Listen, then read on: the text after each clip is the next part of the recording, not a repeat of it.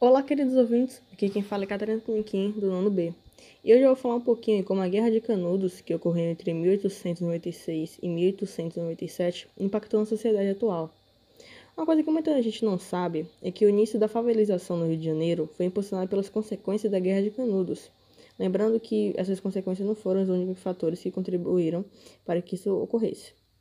Tudo começou quando o prefeito da época, Cândido Barata Ribeiro, decidiu destruir o edifício O Cabeça de Porco, que era um cortiço, um cortiço gigante, onde habitavam cerca de 4 mil pessoas, em sua maioria compostas por escravos livres.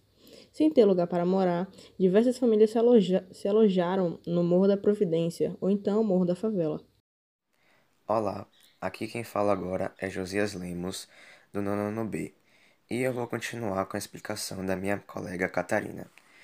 Aliado aos militares que tiveram de se alojar mais tarde no Morro da Favela, e isso ocorreu devido a uma promessa governamental, na qual eles, os políticos, prometeram moradias na capital para todos os soldados que participassem da guerra, mas isso acabou não ocorrendo. E assim, a primeira favela do Rio de Janeiro foi formada. Essa foi a história do início da formação da primeira favela do Rio de Janeiro. E agora uma curiosidade para o ouvinte.